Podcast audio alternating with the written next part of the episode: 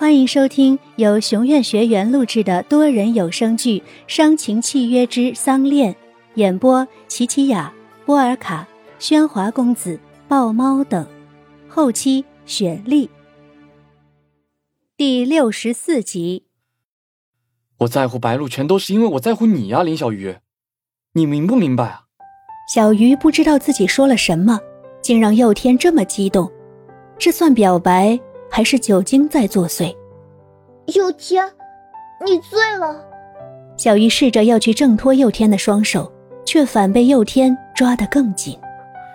或许不是因为你的微笑，我还是那个只会服从命令的管家；或许不是因为你的孤独，我不会放松对白鹿的束缚；或许没有你的伤心，我不会多管闲事的去担心别人的感情。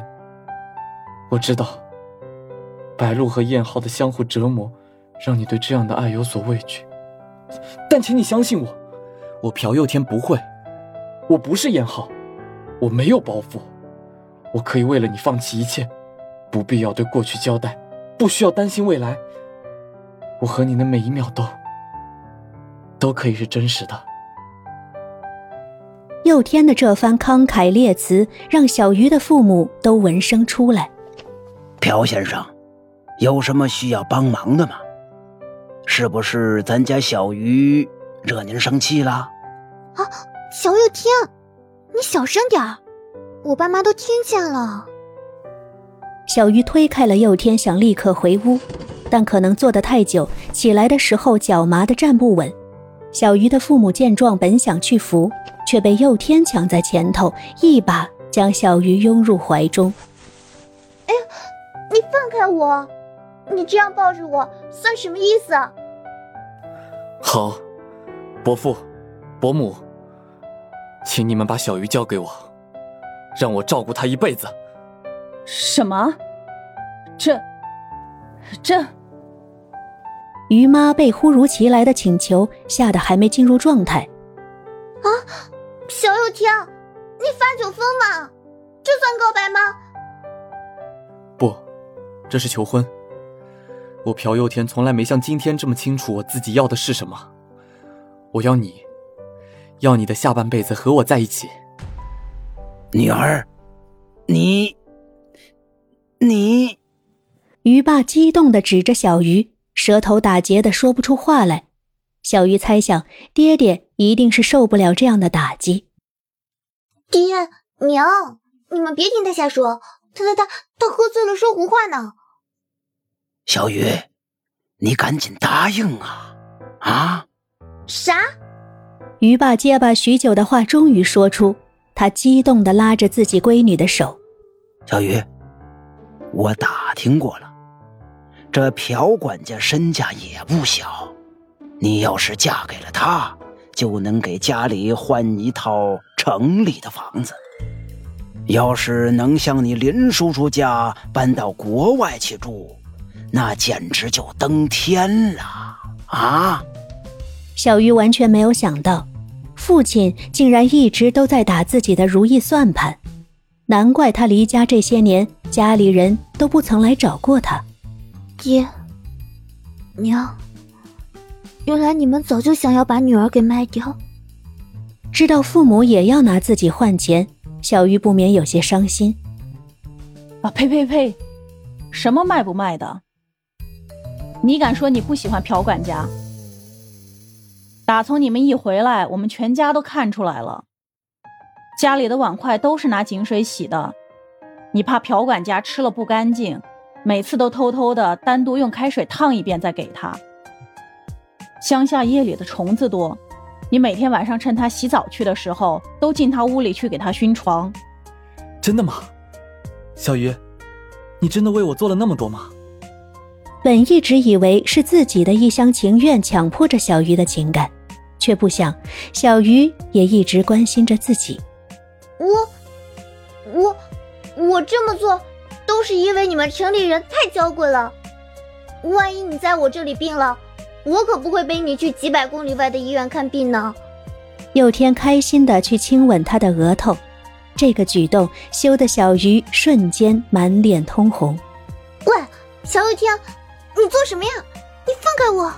小鱼越是死命的推拒，佑天就抱得越紧。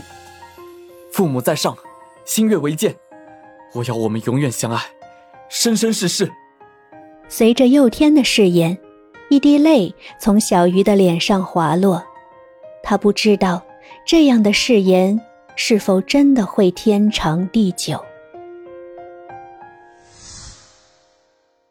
燕浩因为公司的事情而去了美国，阿端代替佑天留在燕浩身边照料，家中的一切都让恩雅打理得井井有条，还包括白露。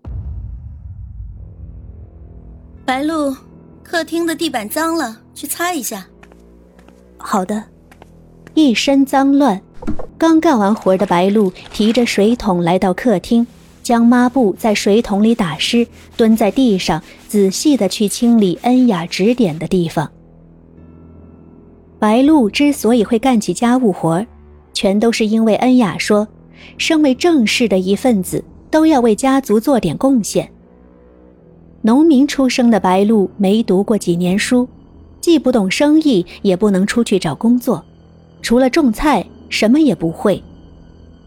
白露也不想一直在这里白吃白住，让大家供着，所以当恩雅叫他为家里做点家务时，他义不容辞地答应了。可白露没想到，自己的义不容辞却造成了别人的灾难。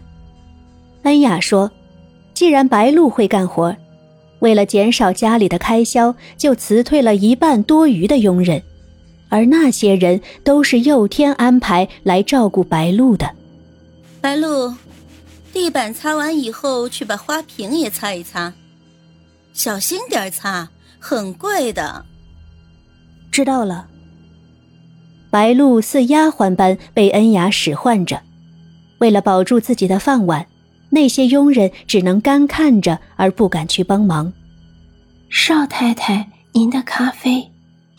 一边欣赏着白露干活，一边品着香醇的咖啡。恩雅舒服地躺在客厅的沙发上，脑子里想着各种折磨人的法子。咖啡喝了一半，恩雅举杯，佣人正要接过，不料恩雅故意提早放手，喝剩的半杯咖啡全部洒在裙子上，一个重重的耳光甩在佣人脸上。恩雅借题发挥，指着佣人，却是在骂给白露听。你是怎么做事的？端个杯子都不会吗？这可是燕浩送我的衣服，你不想干了是不是？